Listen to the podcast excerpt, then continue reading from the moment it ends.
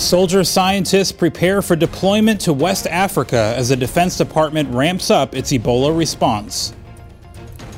Here at home, the search for an Ebola vaccine moves forward at an Army Research Institute. And a Civil War soldier will receive the Medal of Honor for his courageous actions at Gettysburg more than 150 years ago.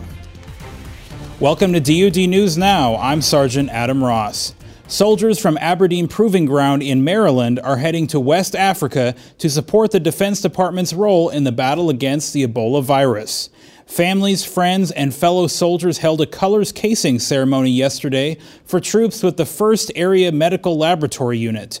Military officials emphasized the troops will not have any personal contact with anyone infected with the disease.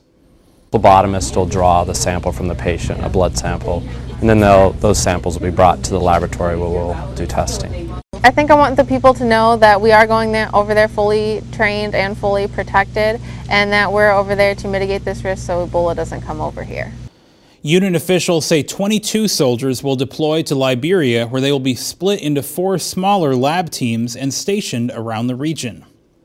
Defense officials say about 700 U.S. service members are now deployed to West Africa, and that number could grow to about 4,000 over the coming weeks. DoD health officials say troops in theater will be monitored daily for any signs of Ebola.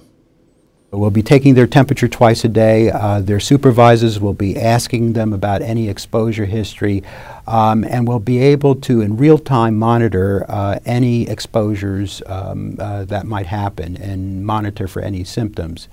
Uh, and upon redeployment, they'll be assessed by medical professionals. And when they come back uh, after redeployment, they'll have active monitoring going on for 21 days.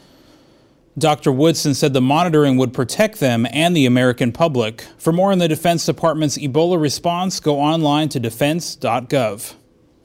The U.S. might not be too far away from an Ebola vaccine thanks to the Walter Reed Army Institute for Research.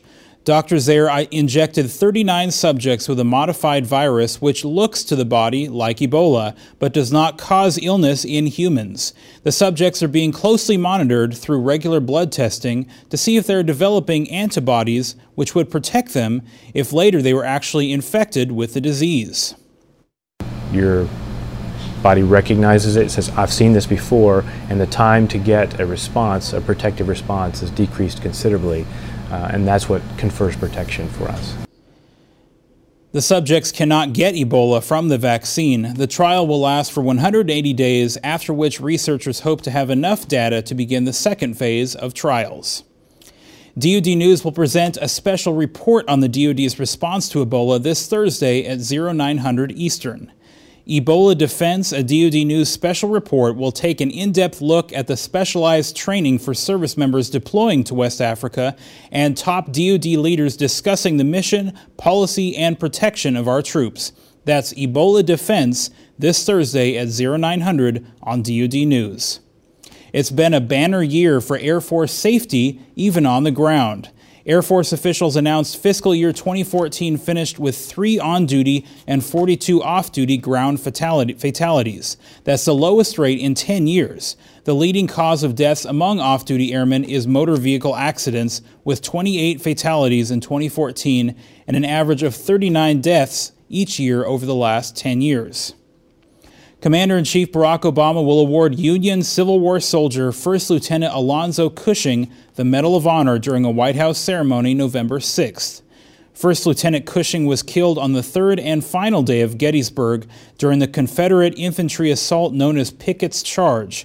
As 13,000 Confederate troops advanced, Lieutenant Cushing manned the only remaining cannon under his command. He was wounded twice before being shot and killed by Confederates within 100 yards of his position. He is buried at West Point. And that's it for this edition of DoD News Now.